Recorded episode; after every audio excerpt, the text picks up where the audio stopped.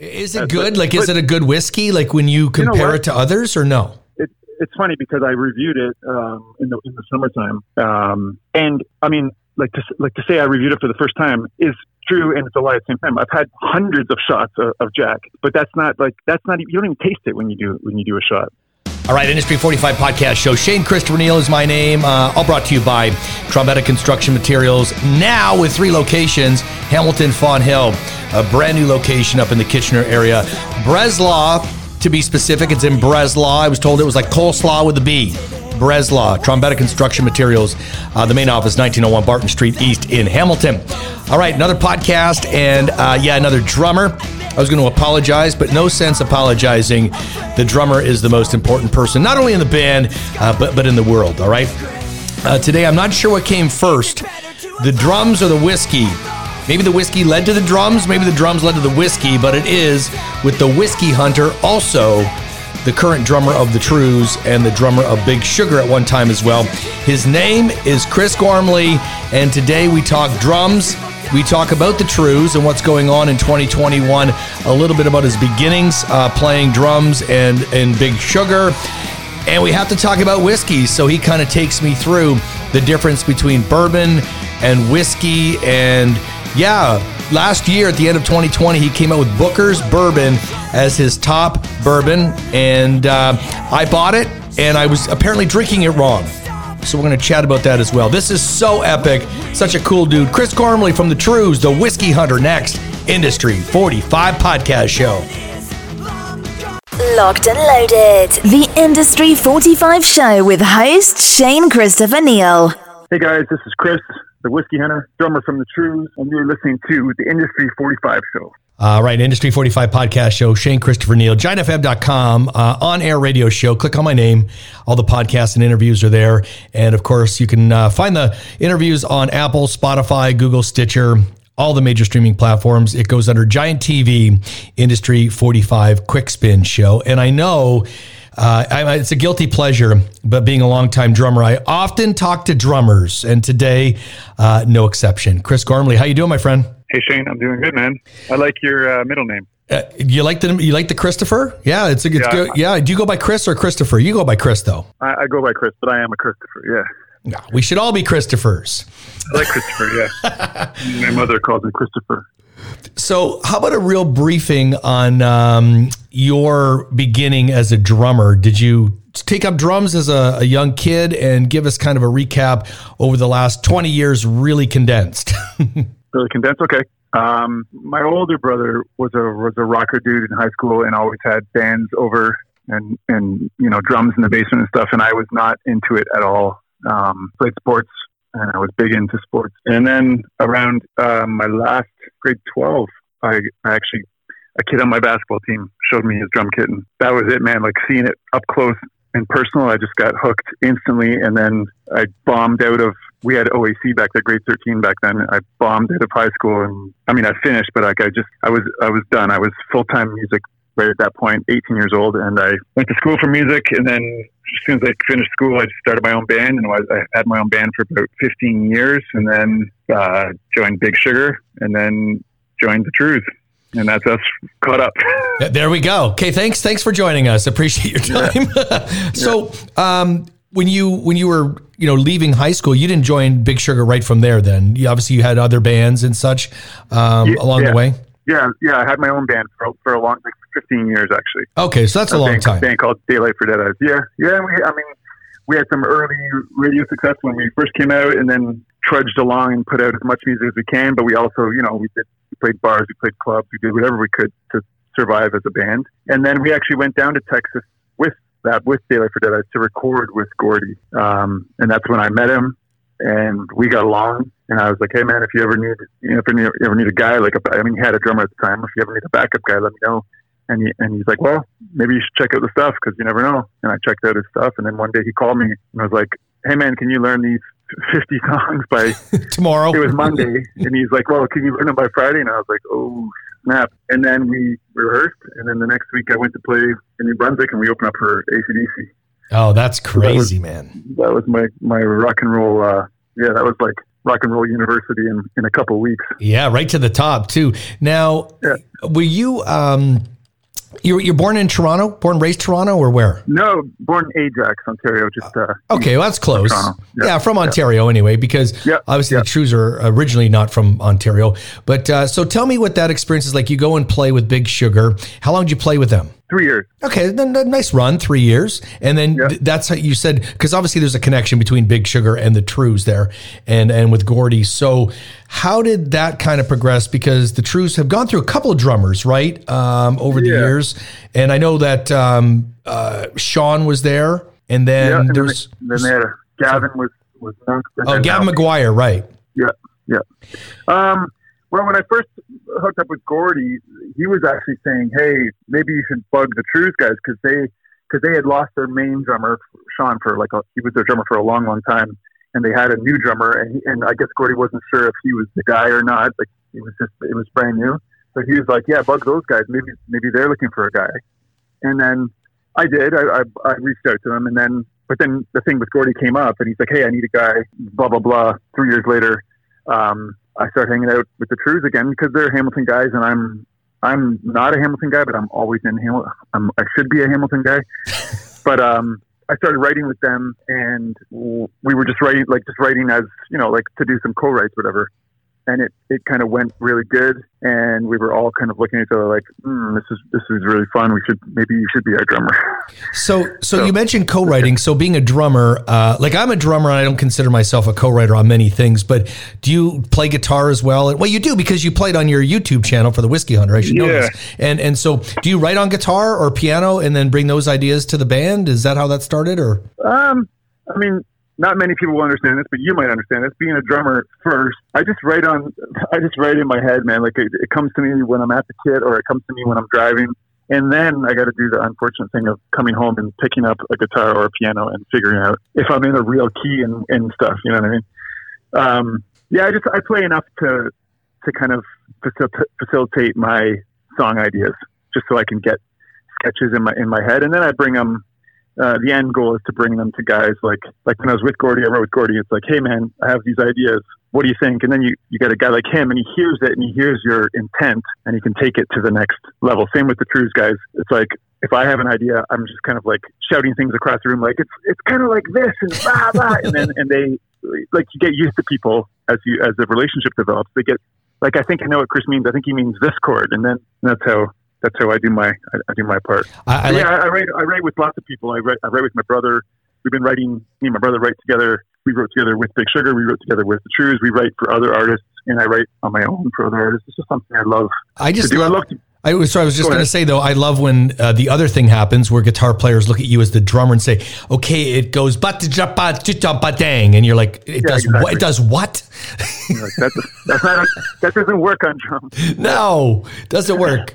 Is your brother a professional musician like now or? Yeah. He's actually in a band called Freedom Train. They're out of Hamilton.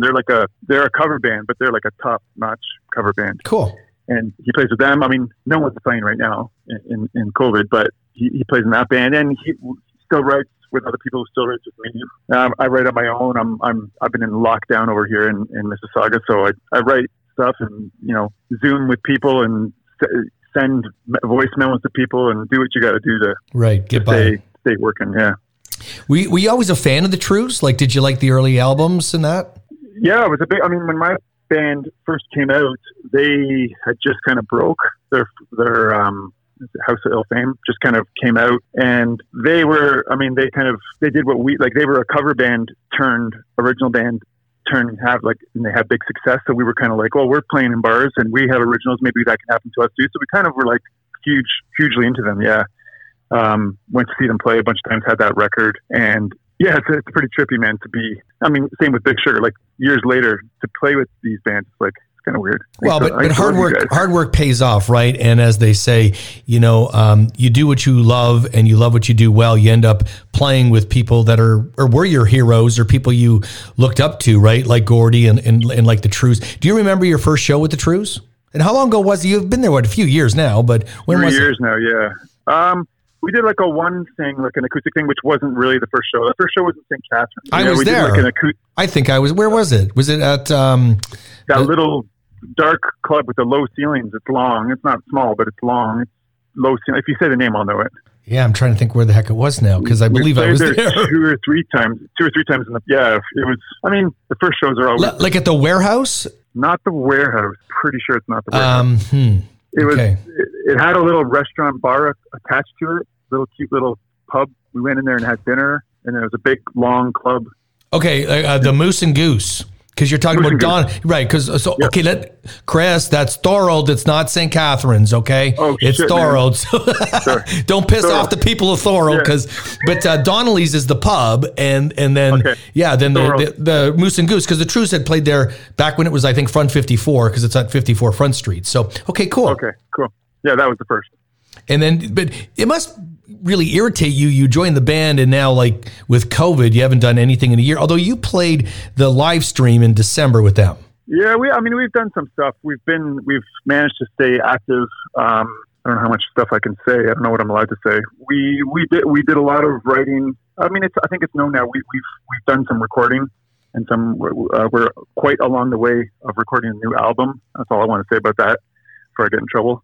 But we did a lot of writing, a lot of recording in the past 6 months, I guess, like before the last lockdown, when things kind of opened up, we got really busy, but behind the scenes.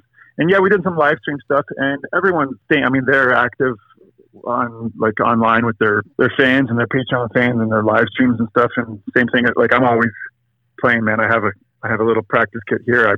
I literally play it every day, driving my wife crazy. Well, and you have a little, it's a son or a daughter? It's a son, is it not?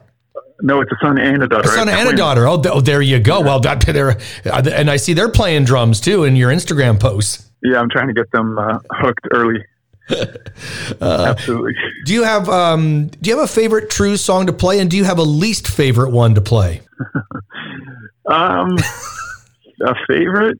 I'm not going to, this is not because I like the end of the show, but I like stuff I like at the end of the show when,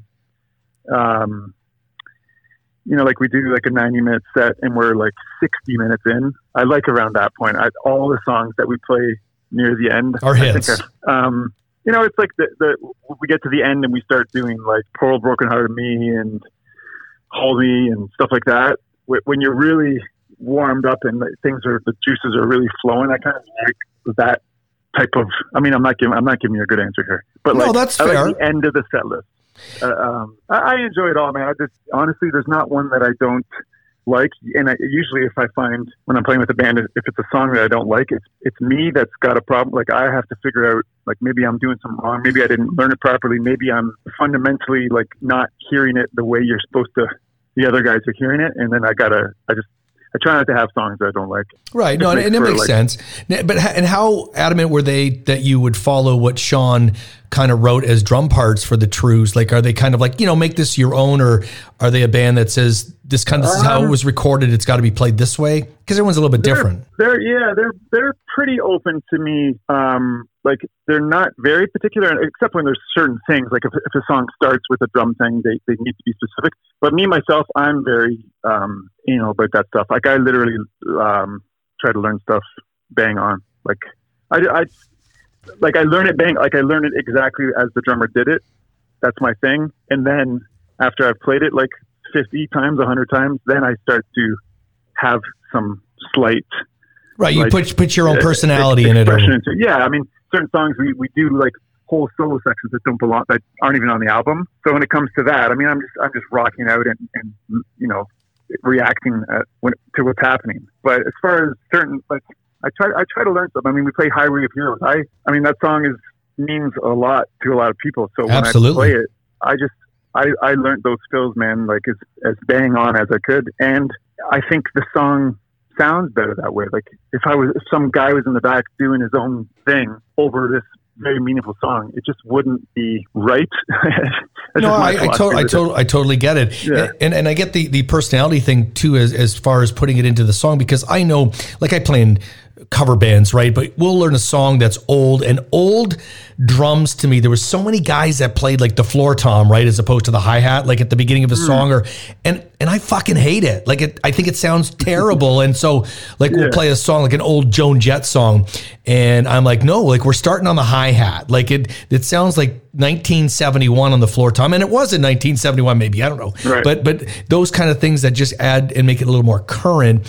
But the Highway Heroes, because it has such a strong message, you know, in that song. And I totally get that. Talk about, you have a cymbal endorsement with Dream? Yeah, I've been playing Dream stuff since the Big Sugar days. They're great, man. Have you ever played them? I have one now that I picked up maybe a year ago, and I really like it, actually. And I wasn't sure if I would, but I really do. Yeah, I love the stuff. And I mean, I'm a big like relationship guy, so when I first went down and met the guys, and I mean, I played the stuff and I liked it, and he let us take some and we used it for some Big Sugar shows, and that was it. I liked it, but the guys were so supportive that I was just like, that's it, man. I don't care about any other cymbals. I'm just done. I'm just playing Dream stuff. Nice. Like, I love Zildjian. I grew up playing Zildjian, and like, I like a lot of stuff, but I'm like, man, the Dream stuff is so good. They have so much different colors to choose from, and every 6 months or year, I change out something. Like I'll get a different second crash or a different ride or like different hi-hat just to get a different taste. You know what I mean?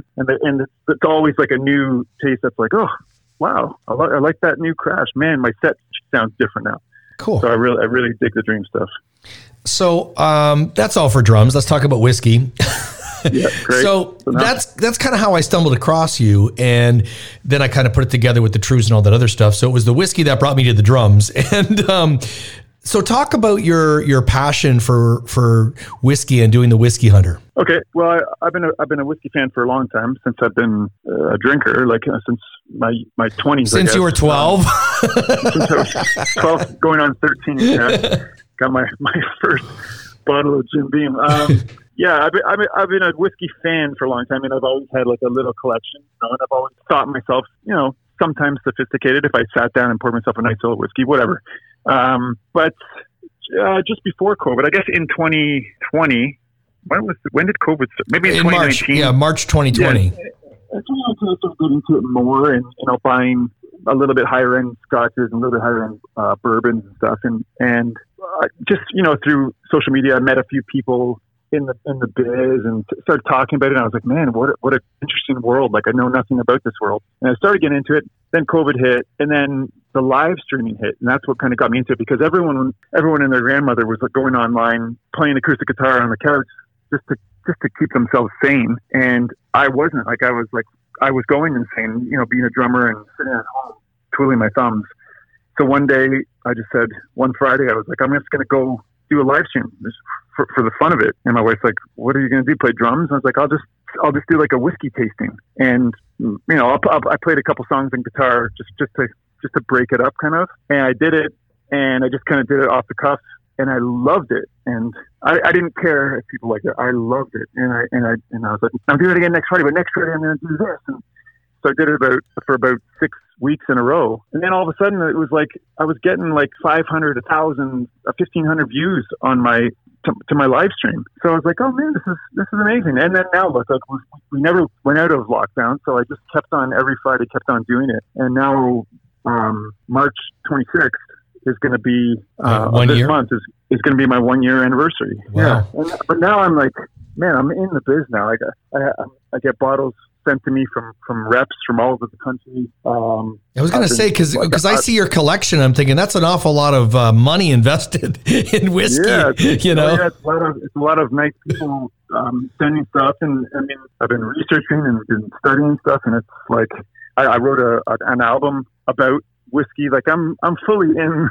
You're fully in. I'm in the whiskey business for good. Like, I mean, I can still do it when things get busy again, because it's like a new side hustle that I really enjoy. And it's just me. Like, I've always done things with a band where you have to rely on different people. And this is just me doing my own thing. And I really love it.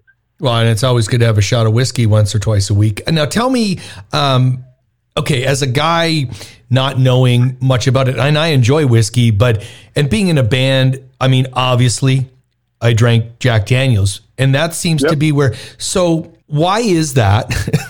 And why do so many people deviate? Is it that good of a whiskey or a bourbon, or is it just the brand recognition of that? Because obviously brand, it's one of the biggest. Yeah, the brand just, it's just kind of associated with rock and roll. It's, it goes back to like, his name literally just slipped my mind. Frank Sinatra.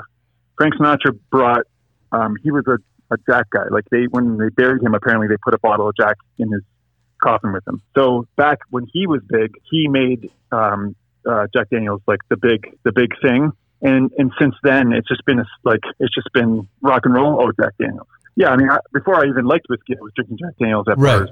Is it good? Like, is it a good whiskey? Like when you compare it to others or no? It's funny because I reviewed it, in the summertime. And I mean, like to say I reviewed it for the first time is true, and it's a lie at the same time. I've had hundreds of shots of Jack, but that's not you don't even taste it when you do a shot. When you drink with, yeah, you have a whole process you go through. You have the smell you're like all pro. Yeah, and I did it, and I was like, man, this Jack Daniels is great. And I reviewed a bunch of different Jack stuff, but yeah, I love it. Like, man, my only problem with this whole whiskey thing is, like, I think I found maybe one bottle. Maybe once I reviewed something that I was like, oh, I don't love this.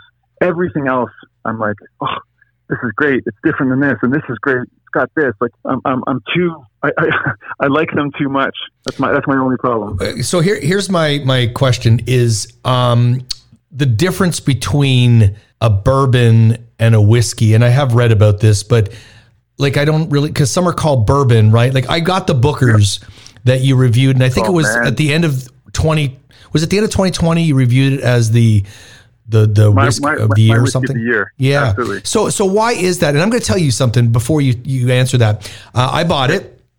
So you can thank the people that whatever, because I paid $120 for the bottle. And it says uncut and unfiltered. It kicks you on your ass though. Like if you do, like I tried to do a shot of it and I was like, oh God, no. Yeah. You shouldn't be. Next time you buy something high proof like that, just give me a text and I'll tell you how to handle it. Yeah. Because I wasn't sure if I liked it, because it was like, holy cow. So tell me about that one in particular and why it's a good bourbon. Well, it's good to me because I like the stronger stuff. So it's like 62% alcohol, like 120 proof. Most like a Jack Daniels is like 40%. So you're drinking 40% compared to 63%, I think Booker's is. Right. Yeah. So it's just that much stronger. Uncut, unfiltered, whatever. It's just they're not putting water in to like dumb down the strength of it. You know what I mean? They're taking it out of the barrel, shoving it in the bottle, and saying, here, drink this if you're brave enough. And that kind of stuff, you do have to pour in your glass, and like, whatever, you can think it's hokey, but I mean, I pour in my glass and it's like, I just let it sit there for a bit. And then I give it a couple sniffs and still let it sit there for a bit. And then you bring it to your lips and just get it on your lips for a sec. And then you take a sip. And when you do it like that, man, you're going to go, wow. Like you will still get the strength of it and like the punch of it, but it goes away and it just kind of opens up, and you'll if you do it slow and give it some time, you'll see that happen. You'll feel it, you'll taste it. And to me, Booker's is just, man, I don't know. Like I wasn't even a bourbon guy until this year, like 2020, but now bourbon is just, it's just the best. Anyways, the simple way to do, you said, what's the difference between whiskey, bourbon? Right. Bourbon is generally American. So bourbon is American. If it's whiskey, it's a bit trickier because whiskey is bourbon. Bourbon is whiskey.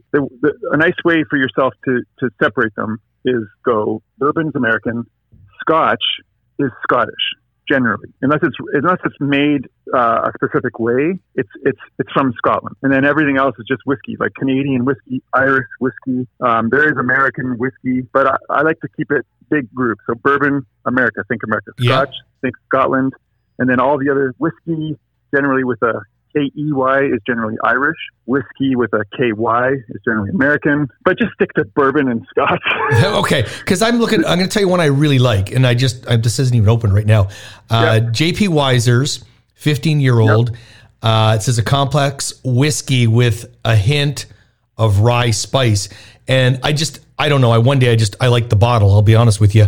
And I bought it, and I really like it. I don't know why I like it, but I really like it. And it says whiskey with a hint of rye. I Maybe you're a rye guy. Maybe you like that taste that rye gives you. And like in every bottle of whiskey you have, whatever scratch bourbon, whatever, they have a different mash, like a different recipe to it, mash bill. And they're going to have, some of them are going to have more of this, some of them are going to have more rye, some are going to have more corn. Maybe your taste is for rye, so therefore you'd be like a rye. Wow. Okay. Favorite whiskeys that have rye in them. So you could actually go look at a bottle at the liquor store and go, oh, this looks good. And you look at it and it says, no rye. Then maybe that's not the one for you. If it says like 50% rye, then maybe that's a bottle that's going to appeal to your taste buds. Well, yeah, because I just noticed that I bought this. I like it. Now I go back and rebuy it. And I'm like, wow, something about it that I really like. You know what? I've never tried that bottle. I've never tried that 15-year. Well, there you go. Did you ever go back to the Booker's after your first shot of it? No, I still have it. I have it right in front of me in this fancy wooden box. That's why it's $120. It's got this packaging is like crazy. But I will this weekend. The box is worth $100. I know it is. But I will. I am going to do what you said. I'm going to pour it. Now, do you need an ice cube? Sometimes people or no. I'm always no, but there's no rules, man. Whatever's going to make it taste good to you. It's more of a time thing. Don't pour it if you're in a rush or if you got a lot of shit on your mind or if you got to run upstairs and do like. If you got time to sit and chill, just pour it and think about it and be like, this bourbon is really expensive. It's got to be for a reason. It's got to be for a reason. And give it some time and sip it slow, and it'll open up a new. You'll be like, man, I need more of that. I'm not paying my hydro bill because I'm drinking good bourbon tonight. Yeah, exactly. So I know you got to go, so I'm not going to keep you any longer, but how can people reach out to you or watch your YouTube? What's it all under there? Just go to Whiskey Hunter on YouTube. I have all my reviews are up there. I do one every Friday. I'm on Facebook just as my name, Chris Gormley. On Instagram, I'm the.whiskeyhunter. Sorry, the.whiskey.hunter because there's about 80 whiskey hunters on Instagram. Right. Yeah. I mean, that's where I do other stuff too. Like I do Twitter and stuff too, but it's mostly just Instagram and Facebook. And then I'm on Spotify as the Whiskey Hunter. And I just put up a new song a couple weeks ago. I've got my next one. I'm going to be going into the studio next month. Like I said, man, I'm fully now. I'm hooked. Whiskey drinking, whiskey reviews, whiskey songs. It's just like that. Plus drums. That's it. All right. So Chris Gormley is a somewhat drummer with the Trews and Big Sugar and stuff. And he's the whiskey guy. Wow. That's awesome, man.